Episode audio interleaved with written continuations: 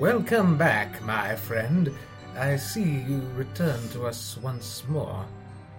A part of me must, I'm afraid, question your commitment. Is, is this really how you intend to spend half an hour of your valuable time wallowing in misery and poor taste?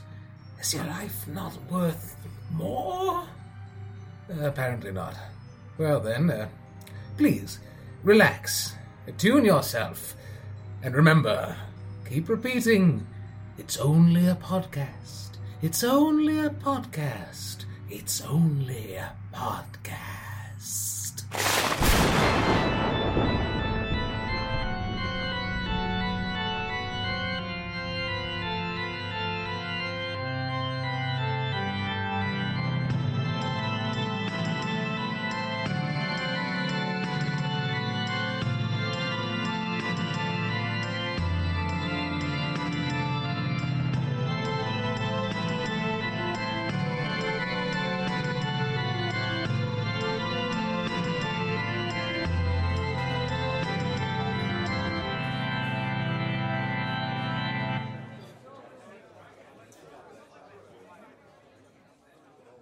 Does it does it feel like that was a weirdly long experience for anyone else?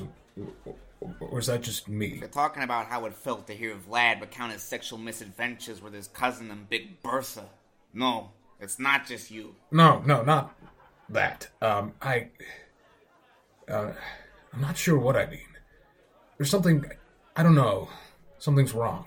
I think I know what you mean. It feels. It feels like there was a great big pause since we last spoke. Like almost. A whole day has gone by. And also, no time at all. Shirley, did you notice anything? Time works differently for ghosts, my dear. I'm afraid I haven't felt the slightest iota of temporal oddness. Hmm. Vlad? Sorry, what were you saying? I was thinking about Brunhilda. Stop! My turn to veto. What about your Aunt Pauline? Hmm? I thought you were all about grossing her out. Even I have standards. I still can't shake the feeling that something's not right. As it shouldn't be. We are creatures of the night. If things were all right, we'd be doing something wrong. I'm sure it's nothing to worry about, my dears. Okay, Cheryl. If you say so. Now, who's up for continuing our little fictional escapade? I do believe it's in fact my turn. Time to offer a riposte to the disgraceful disturbia we were all so unfortunate as to bear witness to earlier. If you're talking about me, okay, I want it remembered that I ended my story with little kids electrocuting a zombie via bear trap. Now, I didn't have to do that, but I did. For the people. Intellectually stimulating as that climax was, you only turned to it after we objected to child murder. Oh, this again? Who cares? It's not like I killed any actual kids. And even if I did, don't pretend you've never met a single brat who you didn't think could do with a little bit of violent murder. Just to improve the attitude, you know? Every one of us has at one point or another wanted to punch a toddler in the face. We don't do it, but the urge is there. That's fair. Yep. Guilty. No comment. Come on, Cheryl. You of all people must be able to sympathize with the idea of youths being irritated. Not to the point. Then what is? You know, I'm being a staggering hypocrite. Ooh, I'm dreaming. Um, uh, uh, Vlad, could you promise to pay for all my drinks for the rest of forever? Excuse me. You're not dreaming, Wolfgang. I'm just reassessing my statements.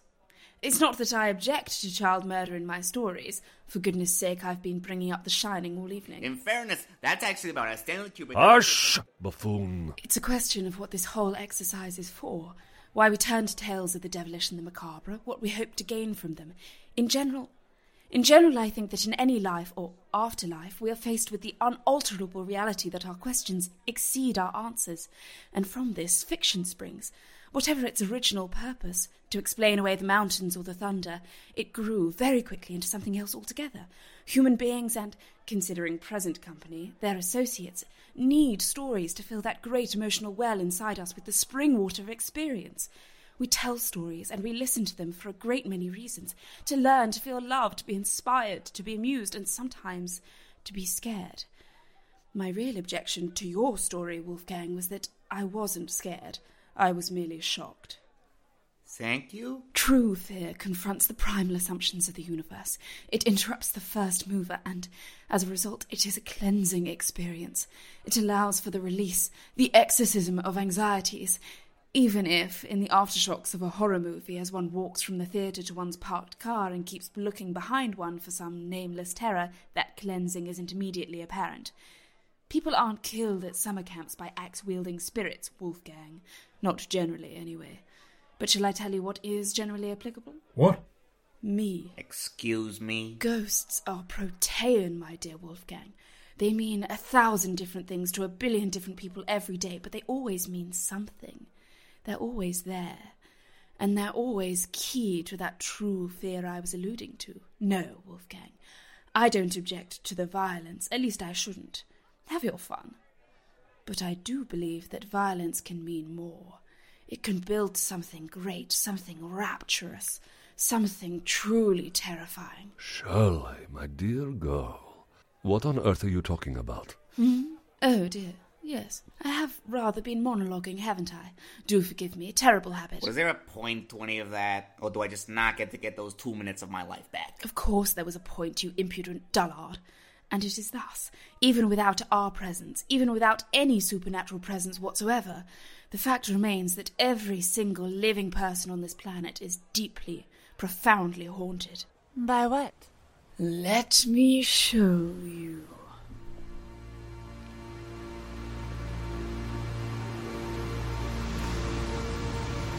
I come back to this beach a lot.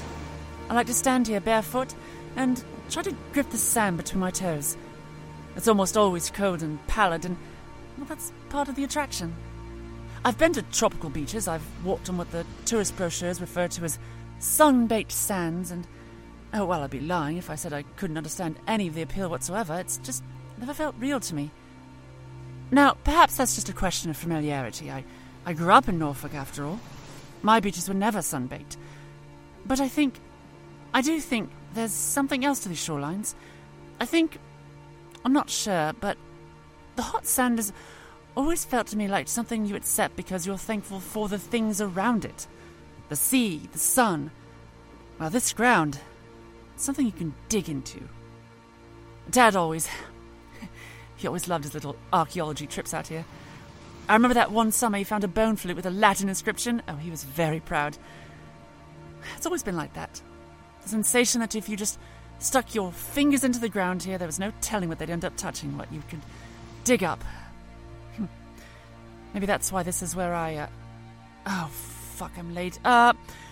End audio diary for the morning, May 29th, 2019. We'll resume this afternoon. This is Kate. Catherine Aronson, Kate to her friends, has, since she was a child, been certain of two things. The first is that she loved words. She loved letting them tumble out of her dictaphone, a device she has obsessively kept on her person since she was seven years old. She has, by the way, also refused her entire life long to swap those miniaturized cassettes for something entirely electronic, explaining this eccentricity away by remarking, I like to touch my words. she also loves words in an altogether more professional capacity. Ever since she first encountered parenthetical remarks in the words of C.S. Lewis, she's known she wants to be a writer. It was the first time I felt like someone was talking to me just through a page. As soon as I realized that was something someone did, putting words together, uh, there was never anything else. Today she works as a crime reporter for the East Anglian Daily Times. The hours are hard, but on the other hand, the pay is pretty bad. But I get paid for my words. My words. That matters. And I'm confident it's only a matter of time before I stumble across my in cold blood. Have you seen how true crime podcasts are doing these days? The public's appetite is vast. The other thing Catherine has always been certain of is rather more simple, but no less important. Catherine has known, since late childhood at least, that she was a girl. Uh, Not that the world around me seemed to agree, but fuck 'em. I was right, they were wrong. And today I am wearing the heels to prove it. Oh, wait. No, no, I'm not. Uh, wrong bloody shoes. My mind was still on the beach. Never mind, never mind. Uh, no time to head back now. Onwards to Marcus. The beach in question is very, very near Catherine's house. It's not exactly a beachfront property, but it's bloody close, and owning a house here, or at least in true millennial nature, renting one, has long been on Catherine's list of aspirations. She spent the morning walking along its shoreline in the not yet summer breeze until she realized she was running late for a rather professionally important breakfast. The cafe in question is one of those, you know, the imitation Brooklyn coffee shop with its painfully authentic, unvarnished wooden interiors, perhaps sporting a barrel or something equally rustic to sit on, which have somehow snaked their way out of the cities where people are compelled to pay more for their coffee in exchange for forgetting, just for one second, the ghastly concrete world that surrounds them, and into the towns where customers ought to be immune to the hypnotic charms of blackboards and earth tones. Nevertheless, here it is Foam Party in the middle of Cromer, the archetypal East Anglian coastal town, and within the walls of Foam Party waits Detective Inspector Marcus Thompson, an old friend and a useful contact for a crime reporter to have. Catherine has to elbow her way through a crowd of young professionals busy fueling themselves up for daily grind.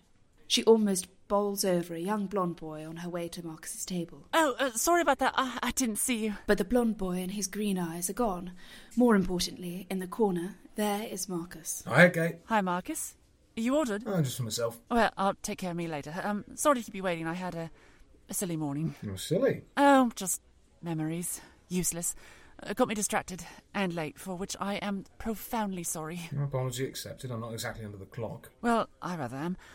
Perhaps, I, I don't know. Um, still, better to work as if you've got a deadline, so. Well, what have you got for me? Well, it's good to see you too. Marcus. No, no, no, I'm just belly aching. Ah, right. This is Harry Fitzpatrick, 11 years old, last seen three days ago in the grasslands near Cromer Beach. Have a look at that photo. Hmm. I'm assuming you've checked the waters? Oh, yeah, nothing. And his mother says he was no kind of a swimmer anyway, and hated the water. But that's not the strange thing. It looks so familiar. I said, that's not the strange thing. Usually for a journalist, that's your cue to look interested. Sorry, yes. Uh, oh, is there a strange thing? Oh, indeed, Miss Aronson. Harry's mum tells me that in the days and weeks before he vanished, he'd been more and more withdrawn, not being able to meet her eye. He asked her once or twice how much she loved him and things like that. Asked what about him she loved. He also said there was something he needed to tell her, and when she asked what it was, he dropped it and refused to keep speaking. So you're saying foul play? I'm saying we haven't ruled anything out. It's just normally missing children don't behave as if they know they're about to go missing for nearly three weeks beforehand. No, they don't. You reckon there's a story? Maybe. Not sure. Hang on, Marcus. Hmm? I know where I've seen that face before. What? Harry, I've seen him before. Huh? When? Uh, just now, it in this cafe. What?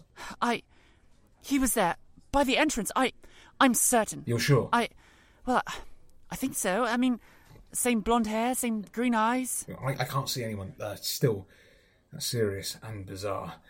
Listen, Kate, I've got to go. If he's here, we need to call in some officers to patrol the local area, and I might need to get you to give a statement at some point. Call me You'll be at home? at the office.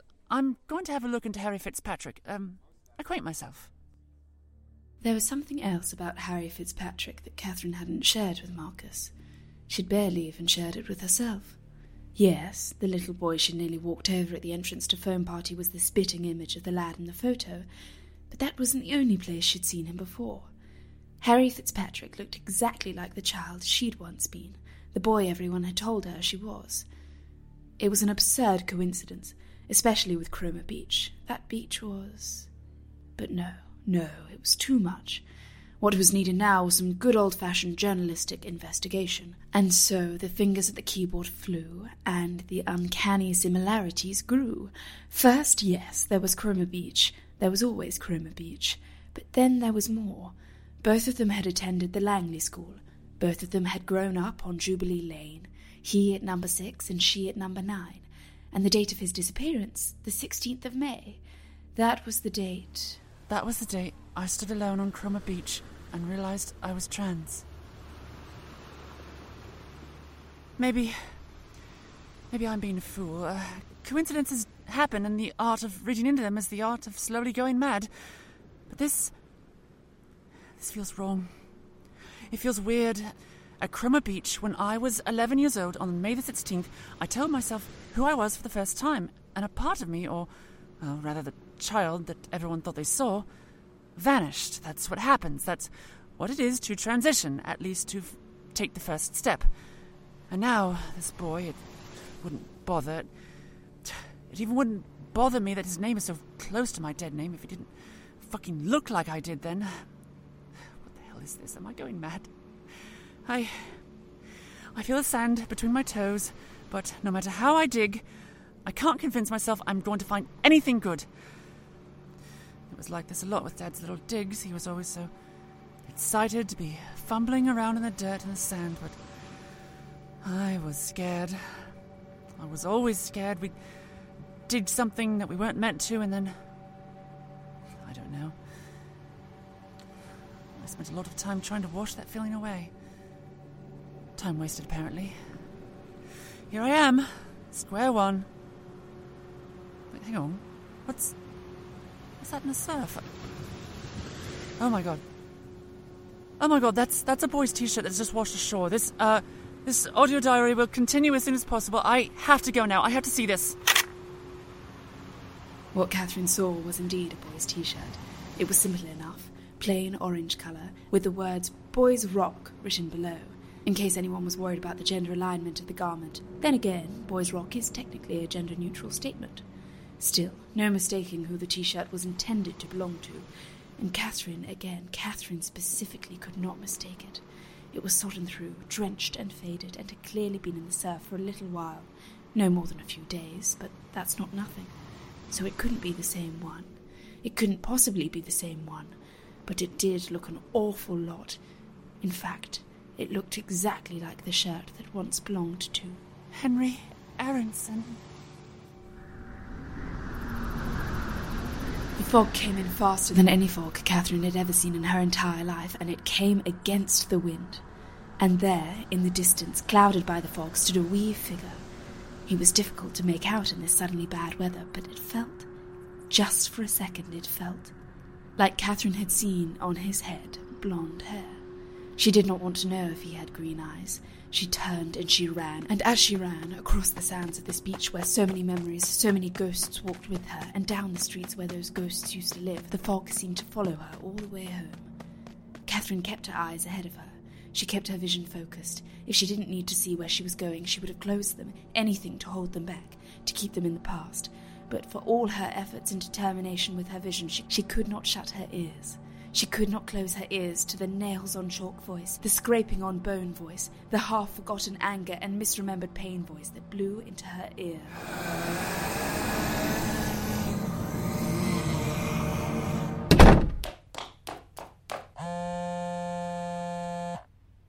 Come on, come on, damn it. Please, please, please. Hi, this is Marcus. I can't come to the phone right now, but if you leave a message, I'll get back to you as soon as I can. Marcus, is this real? I mean, I need you to be straight with me, okay? No funny business. Is Harry Fitzpatrick real? I need to know. I know, this might sound crazy, and I mean, I looked him up. He seems real to me, but Marcus, I think he's me. I think, I, th- I think he's the boy I used to be, or that people said I was. I, I, I don't know. Do you believe in ghosts? I'm, I'm sorry, that came out of nowhere. I'm just, I'm scared. Okay, I'm scared. Please, call me back. Do, do you believe in ghosts? I'm talking to myself here, and I'm not sure I know the answer. I didn't think I did. I never. I, ne- I never really put much stock in ghost stories. They were never really my thing. But today. Today has been the single weirdest, scariest day of my life, and it is barely 5 pm. The sun hasn't even set yet. I just. One need not be a chamber to be haunted, one need not be a house. The brain has corridors surpassing material place, far safer of a midnight meeting, external ghost, than its interior confronting that cooler host. Far safer through an abbey gallop, the stones a chase, than unarmed one's a self encounter in lonesome place. Ourself behind ourself concealed should startle most. Assassin hid in our apartment be horror's least. The body borrows a revolver. He bolts the door. Oh, looking a superior spectre. Oh no. I am so, so tired of having to, every single day, define myself against the ghosts. I'm so tired of having to close the doors and perform the fucking rituals and and every single fucking day that goes by. I push those ghosts and even the defiance of them that just that little bit further away because I just want to be a fucking human being. I just wanted to be the kid I knew I was. Not the lie they printed on the birth certificate. Tragically, it is always when we are at our weakest, when the doors to our souls are the widest open, that the ghosts can make their way in. And so, as Catherine sat, crying on her kitchen floor, and she raised her eyes ever so slightly, she saw something she did not expect. I didn't put a fucking mirror there. But it was there, and it was not alone. As she rose to her feet, every wall in her house had changed. Every wall was gazing back at her with her own eyes. Every wall was a mirror, and in all of them she had been crying. Oh my god. Oh my god. Oh my god. What is this? And then she saw him.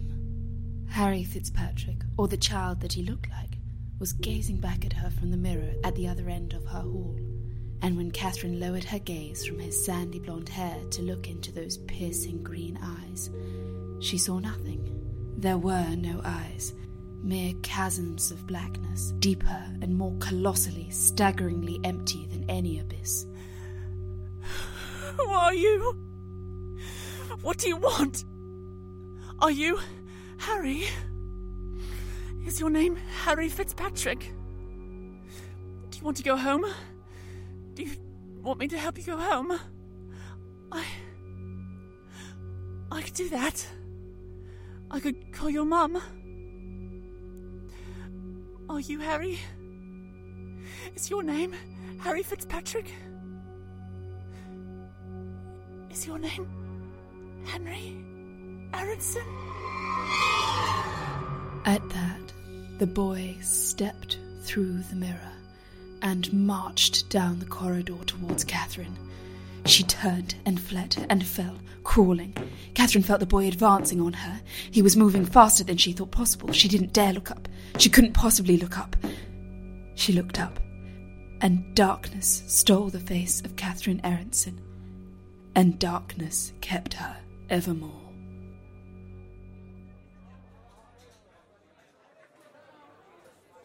Wait. Wait, that's it? No, for real, surely that's it?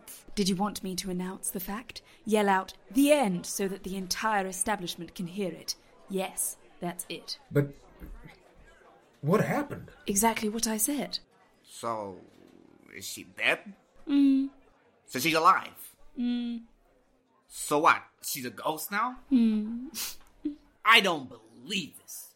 You keep going on about a profound terror, about the greater depths of fear, and you give us a blonde kid with an eye infection and the nothing from the never ending story. I'm out. There ain't enough booze in the world. I need a smoke. I, uh, I think I'll join you. Sorry, Shirl, no reflection on your story. It was good, real good. I just, um, need a moment's night air. You're really not gonna tell us what happened? Adam, have you ever heard of the death of the author? You mean how you died? Sure, we all know that story. First there was the tribe of capuchin monkeys, then. Uh... No, no, dear. The literary theory. It was proposed by Roland Barthes. It's been taken in many ways by many folks. But the definition I think is most pertinent now is this the story is what it is, no more. There are no secrets beyond the edges of what I told you. Everything is there. What that means is something you have to define for yourself. Huh. You follow? Yeah. Yeah. Hey, Shirley, Yes, dear. it was a good story.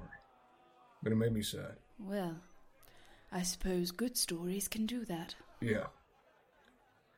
Listen, I'm I'm gonna go catch up with Vlad and Wolfie for a sec.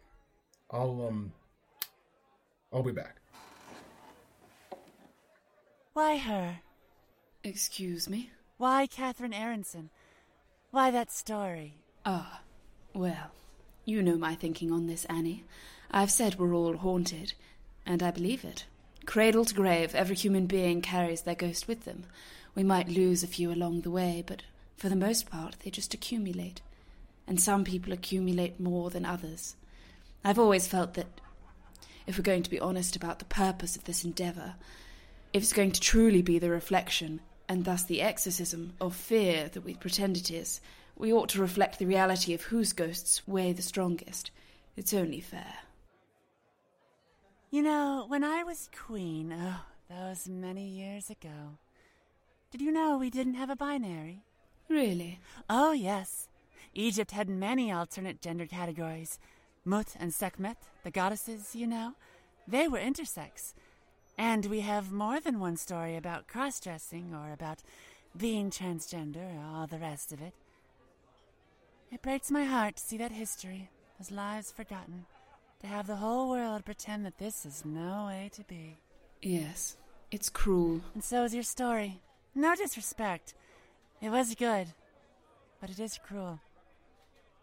Suppose that's the nature of the genre. Still, I don't know. With this one, I would have liked a happy ending. Are you sure you don't know what happened to Catherine after the darkness took her? I'm afraid I really don't. Hmm, pity. But I suppose I could guess.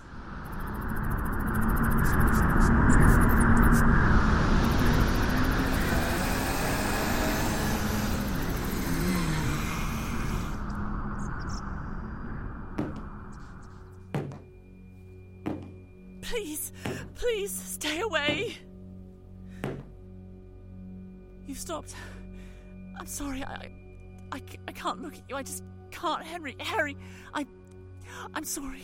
Please, please don't hurt me. I'm really scared. You're not moving, huh? Are you? Are you scared too? Oh, you're 11 years old. Of course you're scared. You're scared all the time, aren't you? You're terrified.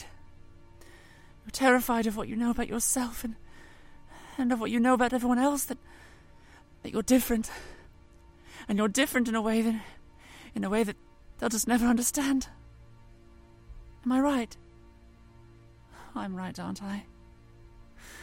Oh, I'm so sorry, sweetheart. I'm so sorry. I know how scared you are. I was that scared too. For a long, long time, I was that scared. But I promise, you don't have to be scared anymore. Slowly, like she was moving underwater, Catherine turned her head to look at the child in her hallway. There, standing a meter away from her, tears running down the rosy cheeks from those bright green eyes, stood the child they called Harry Fitzpatrick, wearing a beautiful orange dress. Come here, sweetheart. Let me hug you. It's all going to be okay.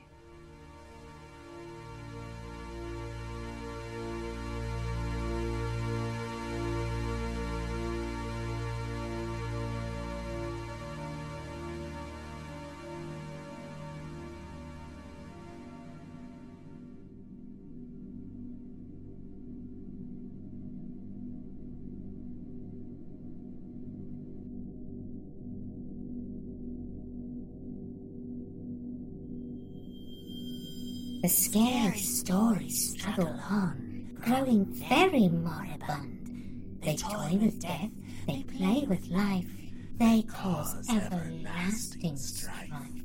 In this newest gross display, with someone's soul they chose to play.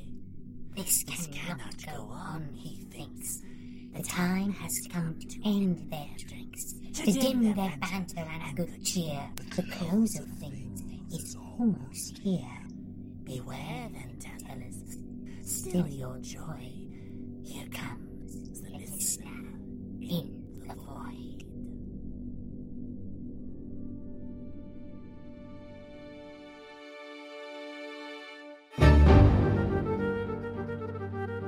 Tales from the Tombstone Tavern is written and edited by Dalmata Blanche, directed by Jamie Boucher, and produced by me, Amina Hamid. It starred Delmarta Blanche as the narrator and Adam, Joshua Manning as Vlad Dracul, Anna Chedham Cooper as Lady Shirley Edith James, Percival Fagent as Wolfgang the Wolfman, and Senna Breyer as Queen Ankh Esen Amon, with original music by Sideris and Sword Coast Soundscapes. Thanks to Arts Council England for their support.